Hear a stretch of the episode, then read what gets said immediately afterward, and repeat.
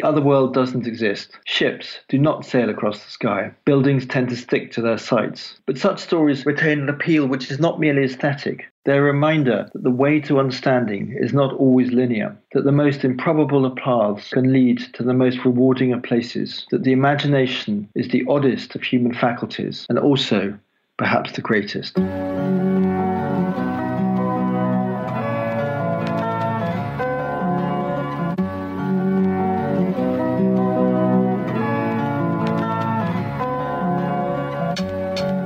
This is Jeremy Bassetti, and you're listening to Travel Writing World, a podcast featuring interviews with travel writers about their work and about the business and craft of travel writing.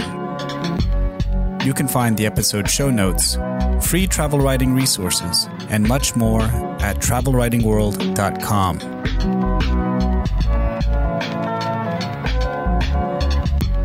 In an old wooden sloop, Philip Marsden set sail along the exposed western coasts of Ireland and Scotland for the Summer Isles, a remote archipelago that holds for him a deep and personal significance. Philip joins us today to talk about his voyage through the seas and through the imagination, the power of myths, and how he wrote his book while also tending to the mental and physical demands of sailing.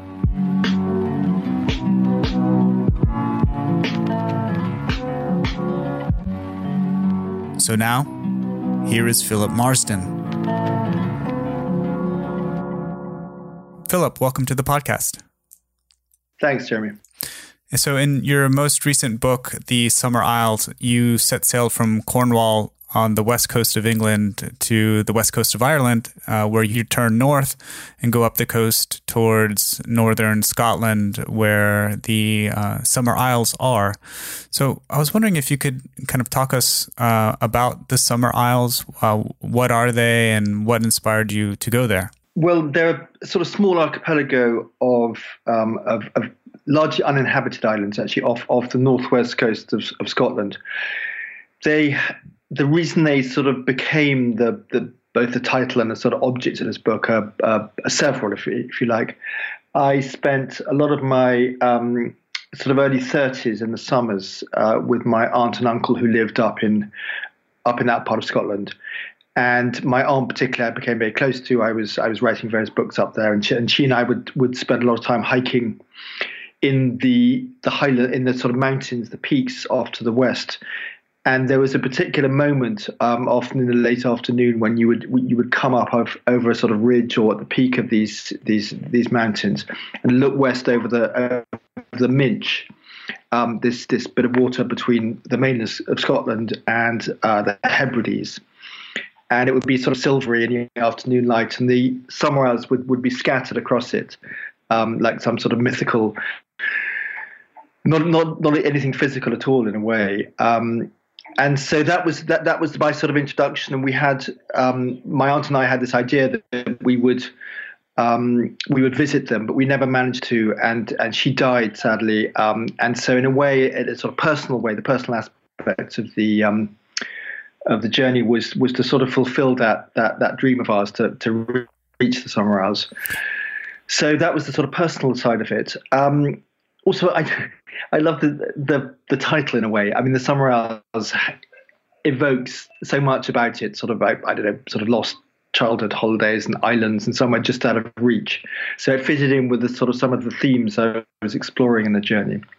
And it also enabled me to, as you say, coming from the, the southwest corner of, of, of England, to travel up the sort of western seaboard of, of, of Britain and Ireland in order to get to these islands right off the north coast. So in a way, I mean, it, like most travel books, it was a a journey to get somewhere rather than to reach somewhere.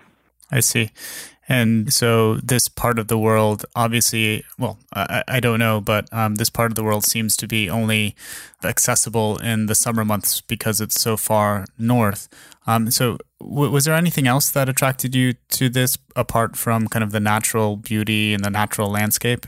Oh yes, I mean, yeah, I mean the main the main theme of the book and the main draw of the book was was the sense of um, of the importance, the sort of mythical importance of of the western seaboard of Britain and Ireland, and the way that the Atlantic coast has attracted um, sort of projections and stories and and and mythologies, and a lot of Irish early Irish literature um, is is to do with sort of exploring those waters.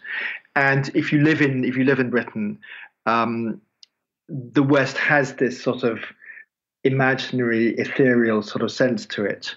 And um, I mean, in, in, in, latter days, it was called sort of known as the Celtic Fringe, and the whole sort of notion of there being being the Celts who lived off to the west, who were sort of completely different from the Anglo Saxons with their languages, with their sort of slightly um, impractical ways, and and all these sort of stereotypes, and and juxtaposed with this sort of the the order loving Anglo Saxons. This this was an idea that developed particularly in the 19th century. The sort of the, the, the polarized notion of Britain, um, and the left hand side, if you like, the West being the sort of the wilder side. Um, so it had that, you know, I mean, has that idea both as a as a sort of an actual attraction, but also as a sort of tradition in in in projection in the way that that people sort of mythologize particular places, and that's a theme that that sort of runs through a lot of my books. It's something I, I have explored in different ways, and um, you know, so I was, I was very keen to explore it. 20 years ago, 20, 25 years ago, I, I was going to do a book about the Celts actually, and uh, studied Irish and um, did an enormous amount of research. And then I, I sort of became aware that it, it, it had become a bit of a cliche, um, and like a lot of these things, had sort of been slightly sort of tarnished by uh, oh I you know you go into shops and you find sort of Celtic patterns over coffee mugs and and, and lots of brooches and things with, with with Celtic sort of insignia, and the historical validity of it is sort of dubious, or at least it was exaggerated. So I kind of put that idea uh, to one side, and I, I went off to do other things, and then it sort of combined with this idea of sailing and and exploring the sea. And I sort of drew, I, I dug out that old research and, and, and, a bit of the Irish language that I'd I'd picked up, and um, and explored it both as a sort of historical and linguistic um, reality, and also as something that's sort of been built up over the years for particular reasons in, di- in different periods. Hmm. Yeah, I'm glad that you brought the mythical importance because it's one of the questions I wanted to talk to you or ask you about because mm. um, you know legends and lore uh, i think the book begins with some mirages or illusions at sea i don't know if it was the yeah. uh, fata morgana but also this idea of searching for lost continents that don't exist these are threads that go throughout the book i, I think at one point you uh, note that you currently live in a house in Cornwall that was once occupied by a family that spent all their money in search for uh, a fabled island called Hy Brasil. Um, could you That's talk? Right. Could you talk? That was a fascinating story. Can you can you talk to us about um, the well, history of that story, but also, um, how, you know, how the history and fables of the little villages that you uh, met along the way kind of informed your own quest? Yeah. Um, well, I've been interested for some time about about the way that that particular places and particular sort of physical landscapes have the capacity to to sort of generate story and and and our imagination. And um, the last book I, I, did, Rising Ground, was about about that in in Cornwall particularly, and and the way the landscape generated those stories. And in a way, an extension of that is is where you invent the landscape itself. And uh, islands have this particular, I mean, real islands have this particular capacity to sort of embed our ideas in in the physical and, and, and allow us to sort of project all sorts of fantasies on them. And that's a that's a sort of huge tradition going right back to um to, to sort of Greek mythology, right forward to to the sort of high end travel travel market now, where you know islands are sort of secret places where you can do wonderful things. Um, so the idea of a, a, place is not existing and just being purely mythical was was something I sort of stumbled across, uh, and it's it's particularly a tradition of the west coast of uh, of Ireland and Scotland in the Atlantic.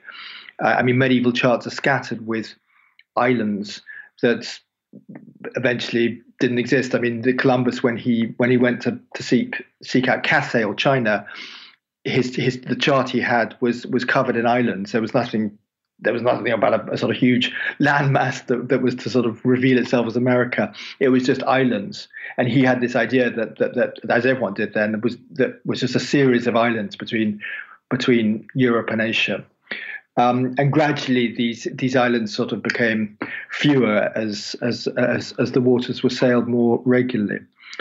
But if you, um, I mean, sort of most prevalent of them was was Hy Brasil, this this island, which moves around on different charts, different different corners of the Atlantic, and it was a great sort of quest uh, to go out and and find it. There was um, uh, various accounts of people actually landing on the island. There was a, there was a, an Irishman who who came back with a manuscript, and he managed to sort of support a, a career out as a sort of crack doctor with this this manuscript that came from Hy Brasil, full of all sorts of cures for for, for all diseases. Um, and so Hy Brasil had that, and and, and yes, the family. Um, that I lived, uh, the, the, Arundel family in the in the seventh in the 16th century, in the Elizabethan times, um, they backed, went back and forwards to, to, to Virginia um, under under Elizabeth. But one one of them went off to, to try and seek his fortune and find Hy Brasil and, and, and lost all his money.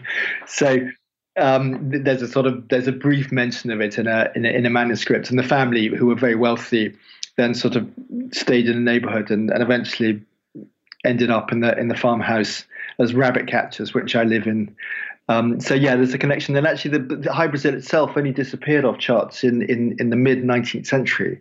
Uh, and if you explore the darker corners of the internet, you'll find all sorts of references to Hy Brasil.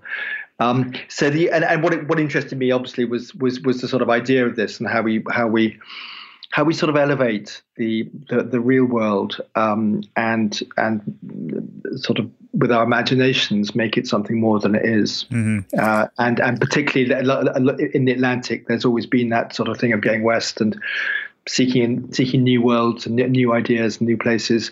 Tir na nOg, the island, the, the Irish island of uh, of eternal youth, is, is out there somewhere in the Atlantic, as is the Isles of the Blessed and so yeah, they're, they're, all these sort of different, different, what a wonderful ideas and, and, and sort of literary references to places. Uh, and the idea of a sailing trip was to was to sort of play about with that um, and show how sea voyages, in a way, have that sort of slightly mythical, um, trusting to luck yeah. uh, element to them. Yeah, that's interesting. Um, just as a side note, I, I was looking at some old maps, uh, ancient maps from around the world, um, you know, re- reproduced in a book. And, you know, many of these old maps, the political power who creates the map is at typically at the center of the world, but it's often kind of depicted as as an island, right? With the other nations, a series of islands around there. I'm thinking of some of the the, the ancient Chinese uh, maps do that in the same way. Um, you know, maybe there's something here with the connection to like a primordial flood or, or something just kind of deeply ingrained with the idea of island and, and humanity. Yeah, and land being land being a sort of isolated thing, you know, like, like us as a species, surrounded by this sort of infinite element of, of water, which was how it was perceived earlier mm-hmm. on, and in a way we still have it with the with the universe, the sort of astronomical universe out beyond us um, and being a sort of lone planet in that in that sort of eternal void. Yeah. So you, you mentioned um, your your trip. Can you can you talk to us about the logistics of your trip? Like what what kind of boat did you have, and what kind of experience did you have before this? Well, yes, I, I, I mentioned that it, it, was a sort of um, a combination of things. You know, like like a lot of journeys, a lot of books are. They sort of various things coalesce, and and, and the time and the place and the, and the means sort of come together. And I've um, I've sort of messed around on boats all my life. I was brought up. My grandfather was a great sailor. Um, he taught me to sail, and, and so summer holidays were sort of messing around in in boats with him. And um, as a teenager, I, I, I loved sort of hopping up and down the coast on on other people's boats and.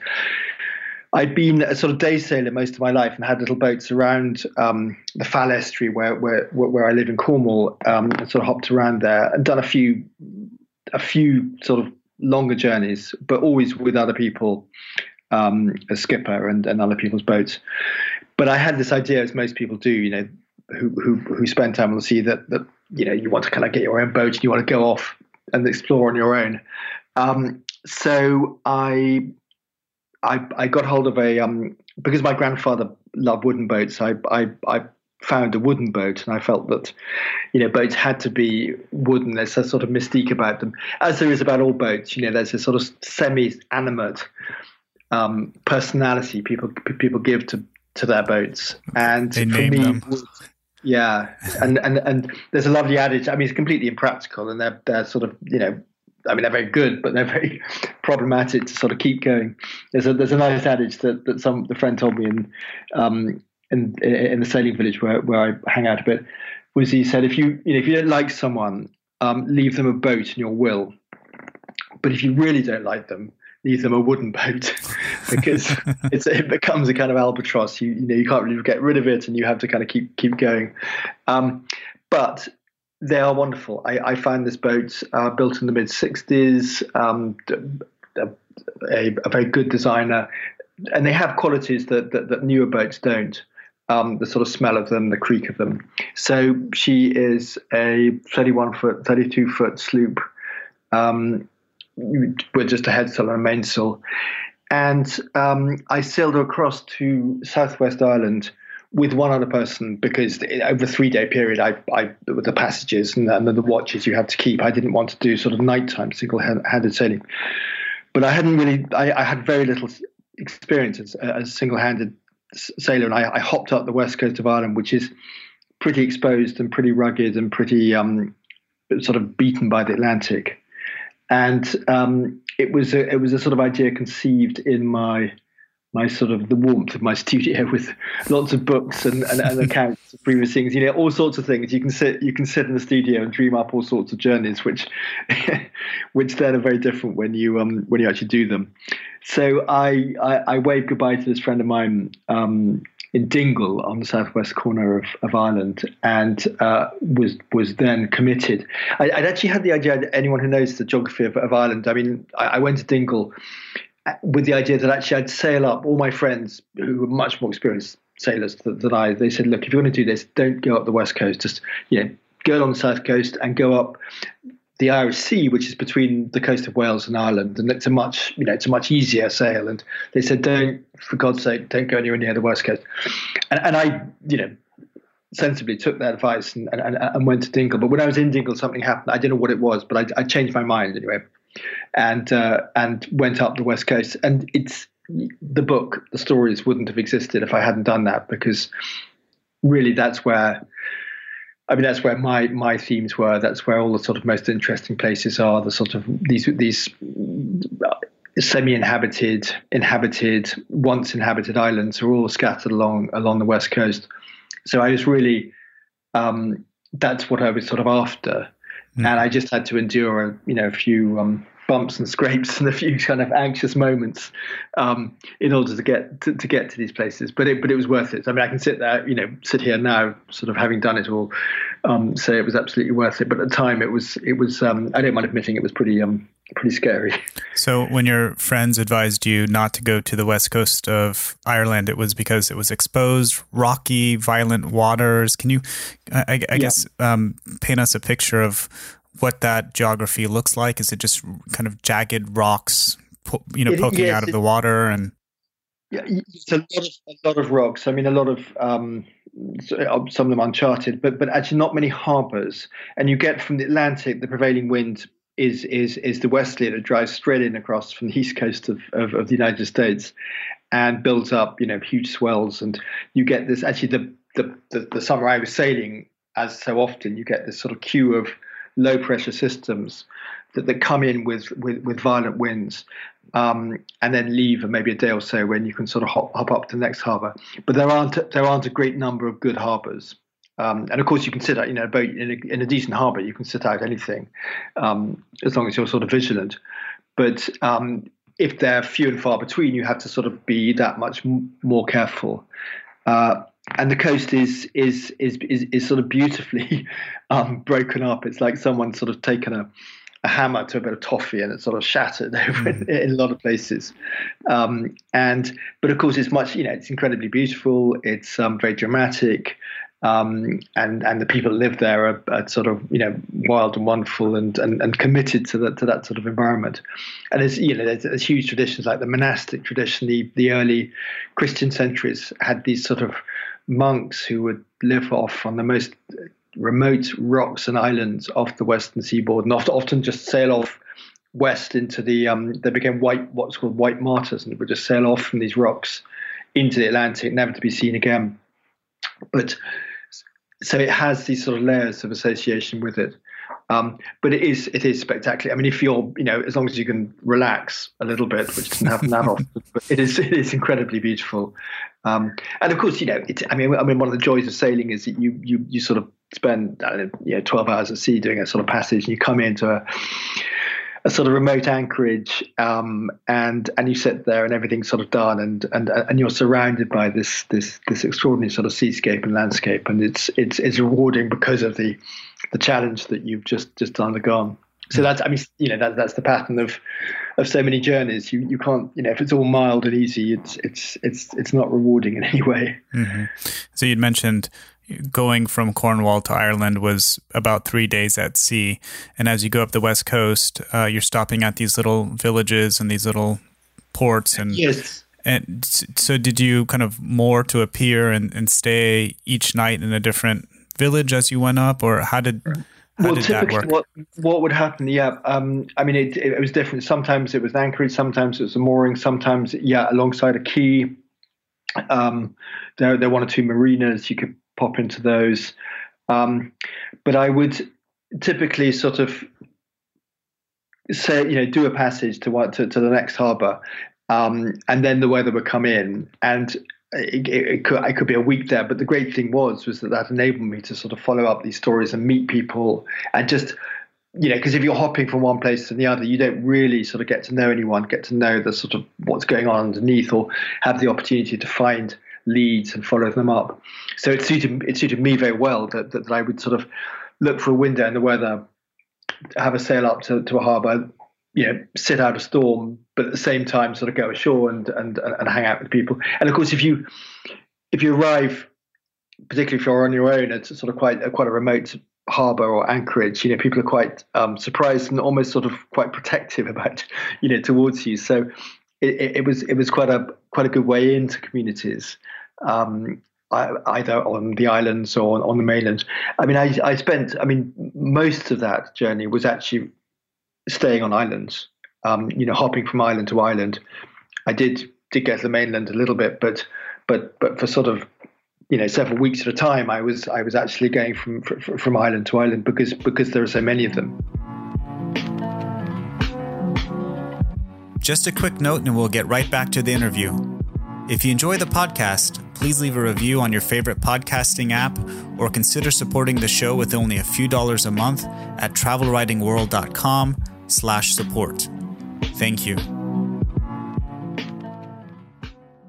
Yeah, this is a, as you refer to, this is a very kind of active type of, uh, difficult type of, of traveling um, where you're doing, you know, the physical and stressful work of navigating rough waters and trying not to crash. And, um, you know, and you're, you're visiting different islands. So uh, I'm just thinking here, like, how are you doing the, the, the writing on this journey? like, are you taking notes? Uh, what is that like? Yeah.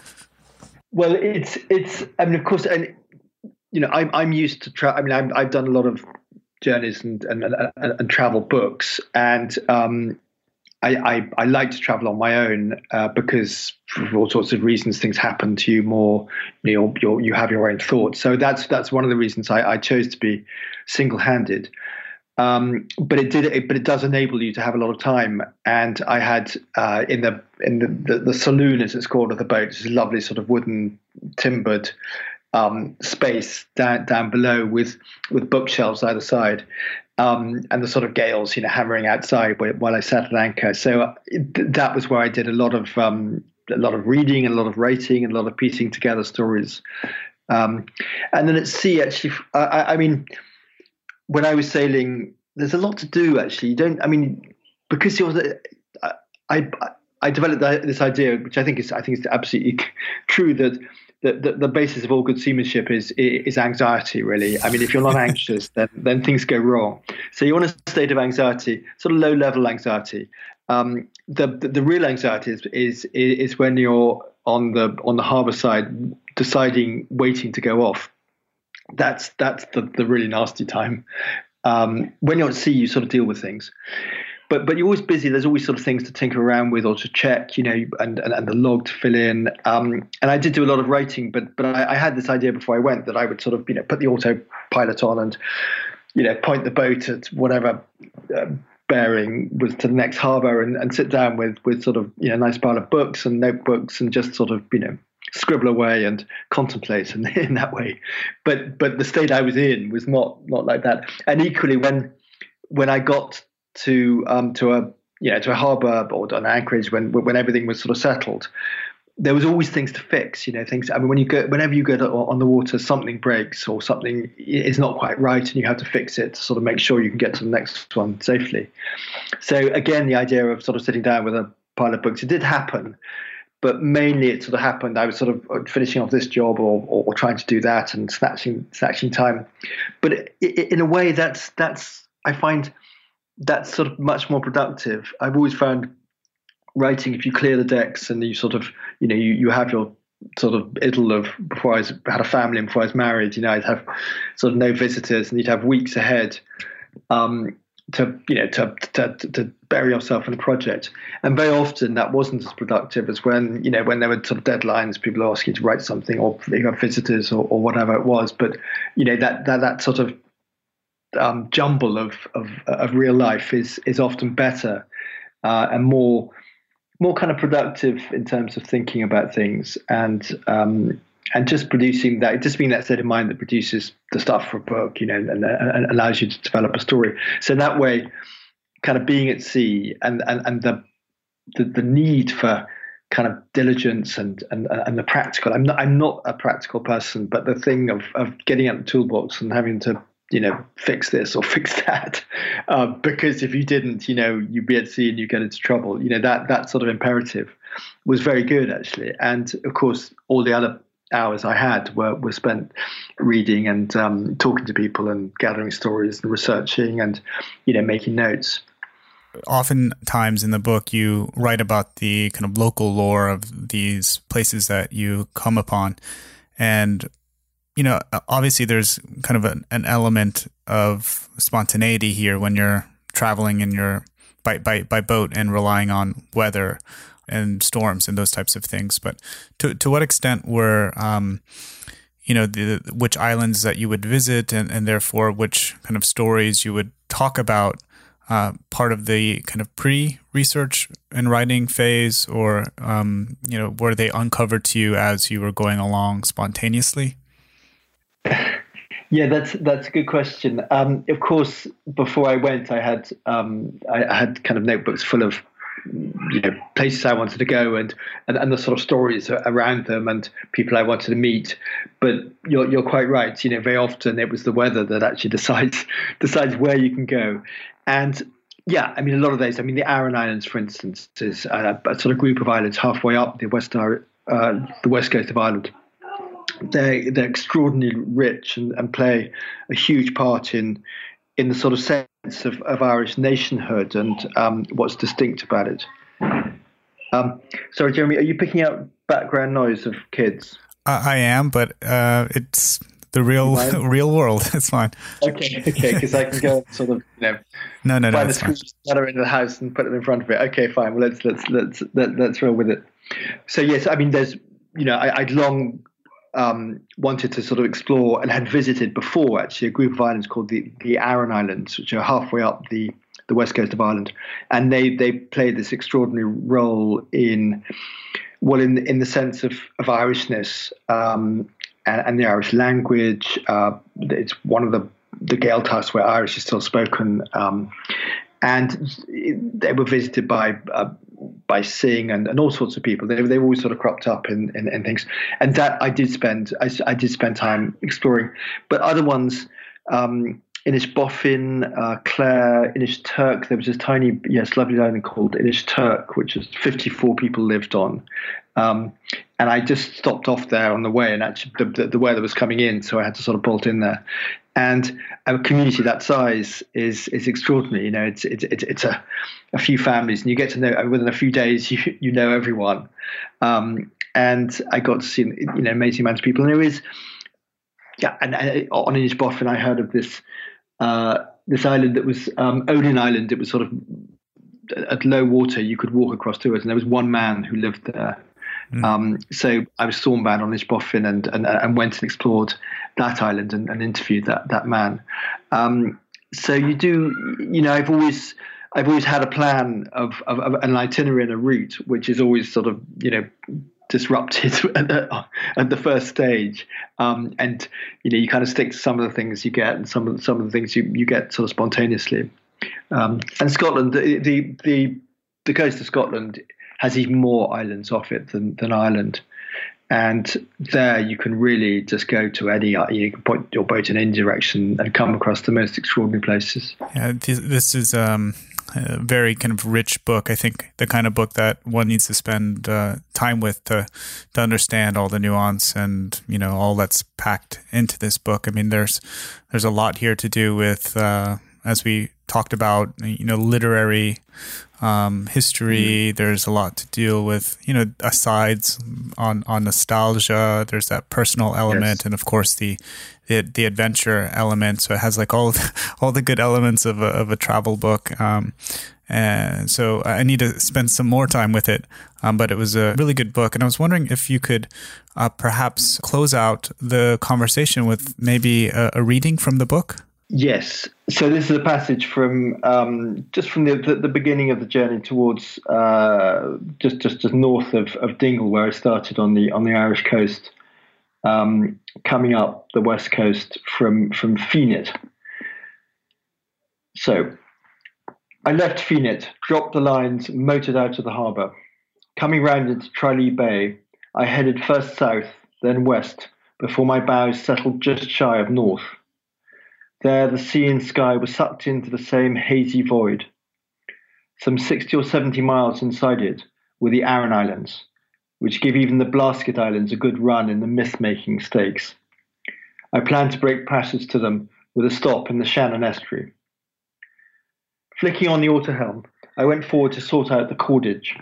In the gentle swell, I leaned against the mast, coiling and tidying, checking the sheets and the wear mark that had appeared on the main halyard. The Kerry Mountains filled the sky astern. For the next two hours, they grew no smaller. Their rocky contours softened and turned a paler blue, but their presence remained on the parapet of the horizon. Beena Stradbally, and largest of all, Mount Brandon. I remember a story told to Robin Flower on the Blasket Islands of a church and a churchyard floating up into the air and drifting off to look for a new site.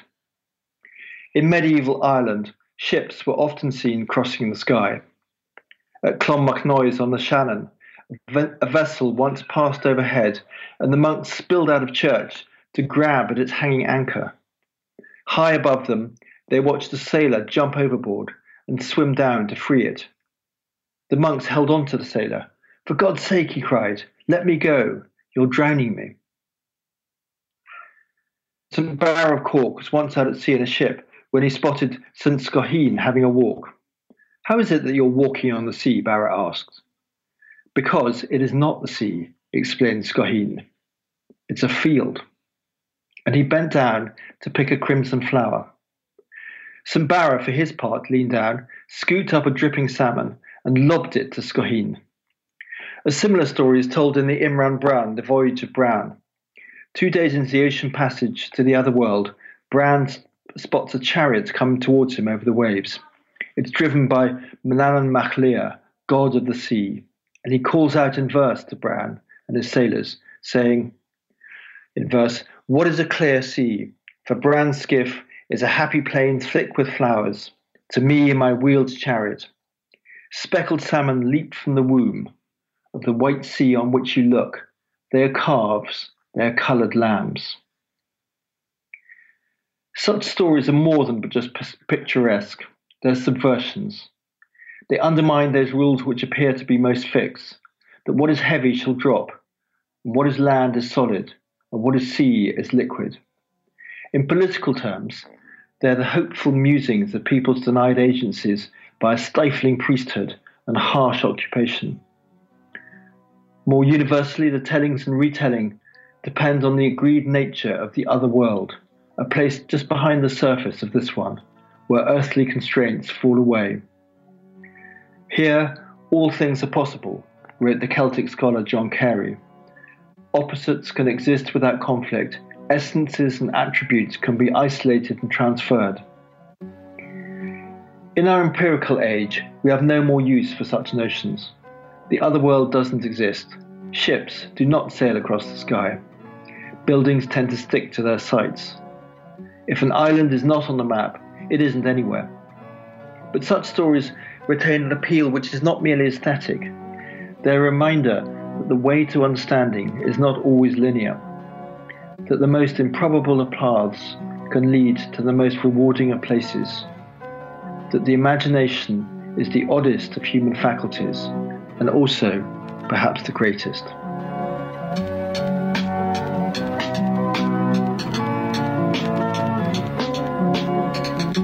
You can find the episode show notes and much more at travelwritingworld.com. Please remember to subscribe to the show in your favorite podcast app. And if you find the show valuable, please consider leaving a review or supporting the show with only a few dollars a month at travelwritingworld.com slash support.